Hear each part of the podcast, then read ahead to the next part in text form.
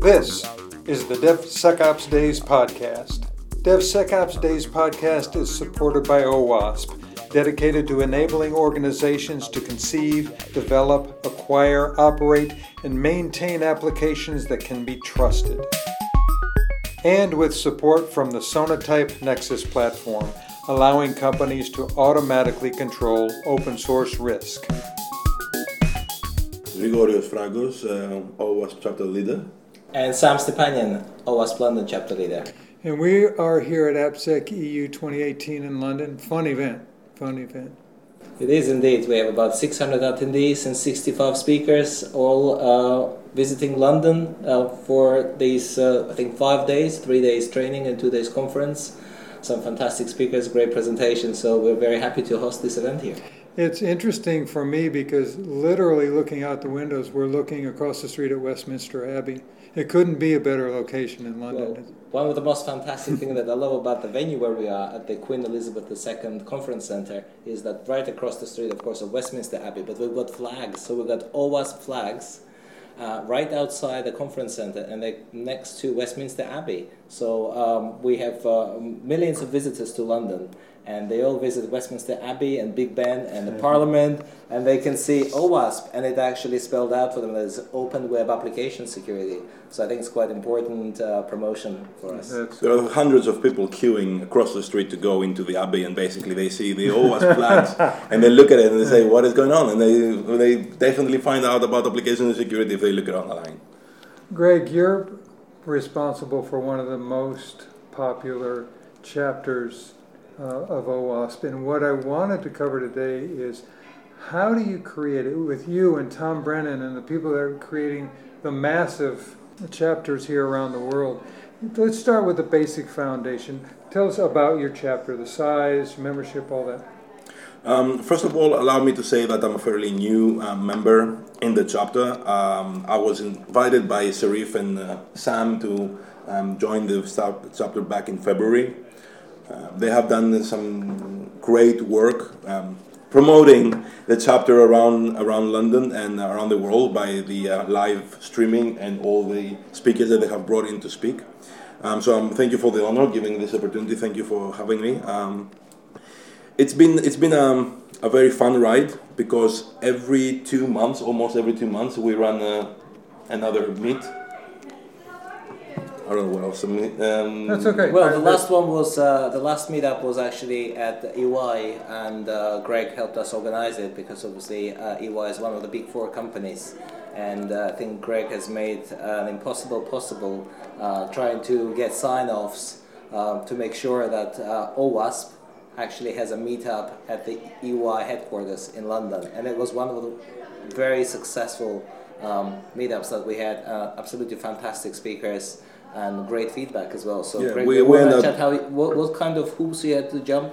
It was it was a very challenging process because um, the big four basically are being um, very careful whom they invite and how to which uh, entities they put their logo next to it. Um, in our case, we had to go through background checks. We had to go through all sort of um, diligent processes in a sense in order to make sure that uh, OWASP, which is a non-profit foundation can be in the premises of EY and basically um, have a meetup um, in their offices in the central in the central offices in London.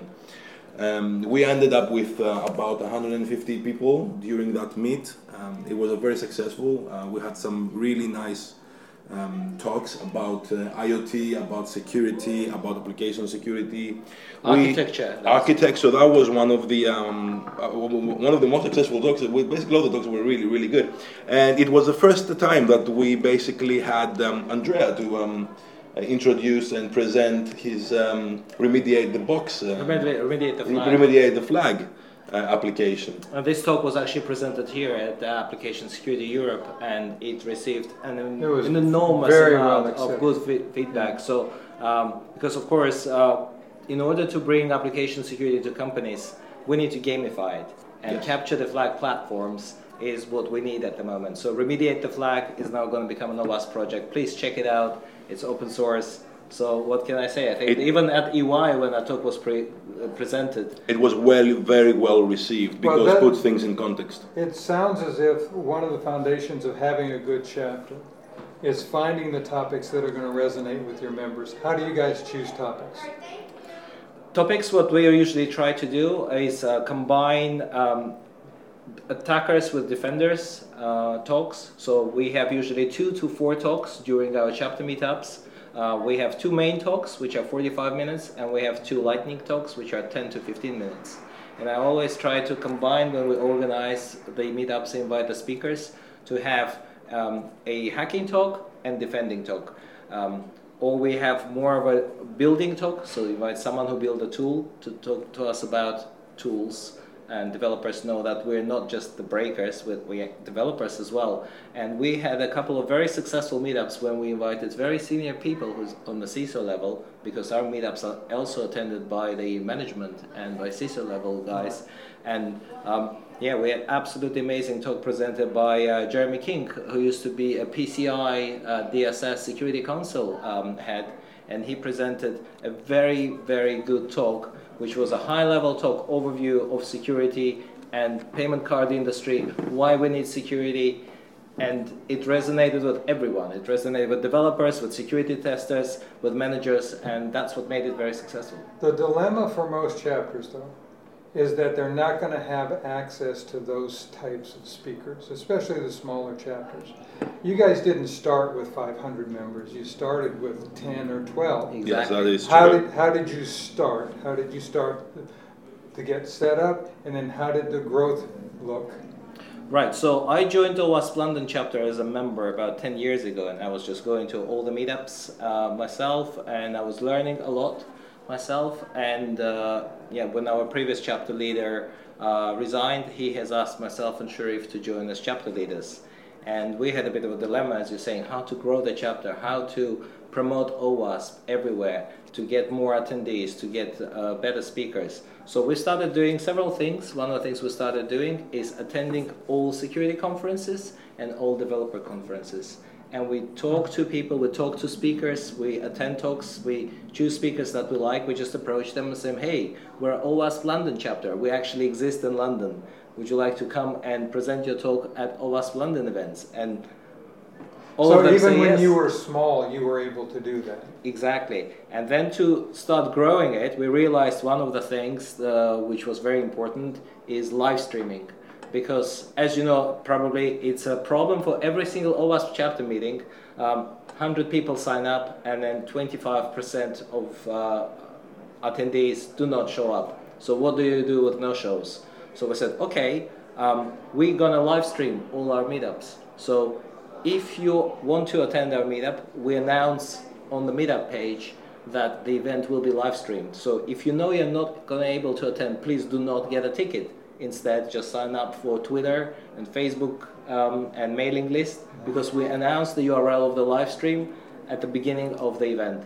And yeah, this way we actually managed to reduce the no-shows to a very minimal. I think we had less than 10% last time because everyone who wanted to watch the event live asked the questions live because they can add their comments and we relay the questions to the speaker. They know we got live stream. So I think live streaming was one of the major contributors in, in growing um, our chapter. And I- some people actually say because you're live streaming, isn't it actually the problem? Because people are not going to turn up, everyone going to stay at home and watch it.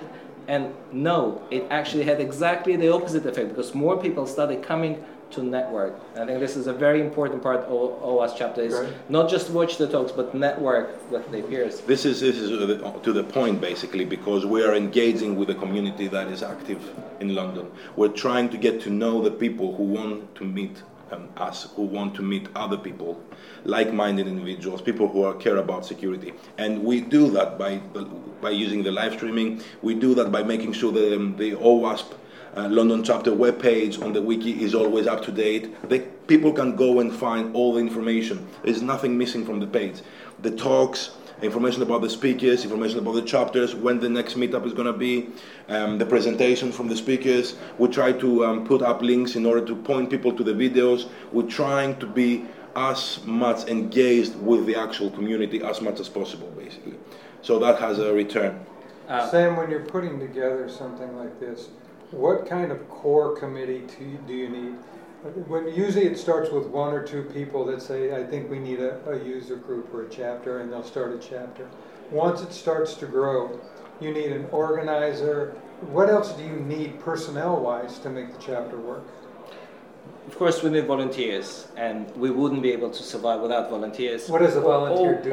O- OWASP, first of all, is a volunteer organization. We're all volunteers as a chapter leaders ourselves, so we organize the events, we invite the speakers, we ask people to find us venues, and that worked really, really well. All, a lot of very large companies in, in London uh, offering their space, their conference space to us. Uh, so that's very important. Uh, Covering covering uh, food and drinks during the meet. Of course. And uh, another thing is registration, which is very important because, for example, last event that we had 150 people turning up, they all need to be registered. So the way we do things, we make sure that every attendee has a ticket and we check the tickets, we register them because we get into some really big banks and we get into big venues, and these are usually the people who are uh, organizations which require very strict building security. So we need to give them guest lists and we need to give them um, tickets to make sure that only authorized people can get in. And this is where volunteers actually come and help us. They help us set up the tables because we have our OWAS booth. Um, uh, we have people uh, helping us to direct attendees to the um, dinner, to the free drinks, um, uh, ticket checking, and of course, the most important thing that people then come to us and say, I would like to volunteer. What can I do for the chapter? And we say, well, one of the things you can do if you work for a large company and you have a meetup space, a conference space, please show us around and we will come and uh, organize an event in your organization. So to round this all up, we have over 200 chapters. If there was one cherry pick thing that every chapter could do that would make a huge difference as far as their chapter is, what would that be? Greg, From from my point of view, would be engage with your local community, get to know them, speak to them, make sure the content on the wiki is up to date, make sure that you do regular meets as far as possible for depending which the chapter is located, where the chapter is located. Um, try to make sure, try to have visibility in your local community. Sam, you have the final word here? Uh, I think uh, live streaming that we mentioned before and recording of the events is also very, very important because the events are free, our chapter meetups are free, not everyone can make it. When we have the video recording and we have the live streaming and we promote it, because a lot of people say, Oh, sorry, I couldn't attend, I have a conflict event or I had a family issue, we'll say, Don't worry, all the content is available. So, dear chapters, just use your mobile phone for, for streaming. Uh, get a camera and record the events and put them on YouTube and promote it. Make sure you email, send an email to the mailing list, to your uh, Twitter, Facebook, or other social media channels to make sure that people are aware. If they are unable to attend, recording will be available. All the presentations will be available, and it, it is all for free because we're open. We're open source. O in OWASP stands for open. I always stress that. July 6th is today. When's your next meeting? Uh, we're planning it for the uh, last uh, week of August. Oh, I thought Europe closed down in August. Uh, well, we'll try to get one, and there will be another uh, event in September as well. So we are gonna have it at Facebook offices in London. So Yeah. please make Facebook sure. was here, by the way, which I was thought was astounding. That's Yes, validation. and, of and do you know how we got Facebook to sponsor all of us By uh, live streaming, because uh, uh, unbeknown to us, they, they attended one of the chapter meetings, and we announced that we're live streaming the event using Facebook platform. Uh, I had two people from Facebook approaching me after the event, and they said, Sam, we actually we love what you're doing. We have Facebook, and we actually want to sponsor your chapter. We want to so- sponsor OWASP as a foundation, and we also want to sponsor AppSec Europe as a conference, which was uh, astounding.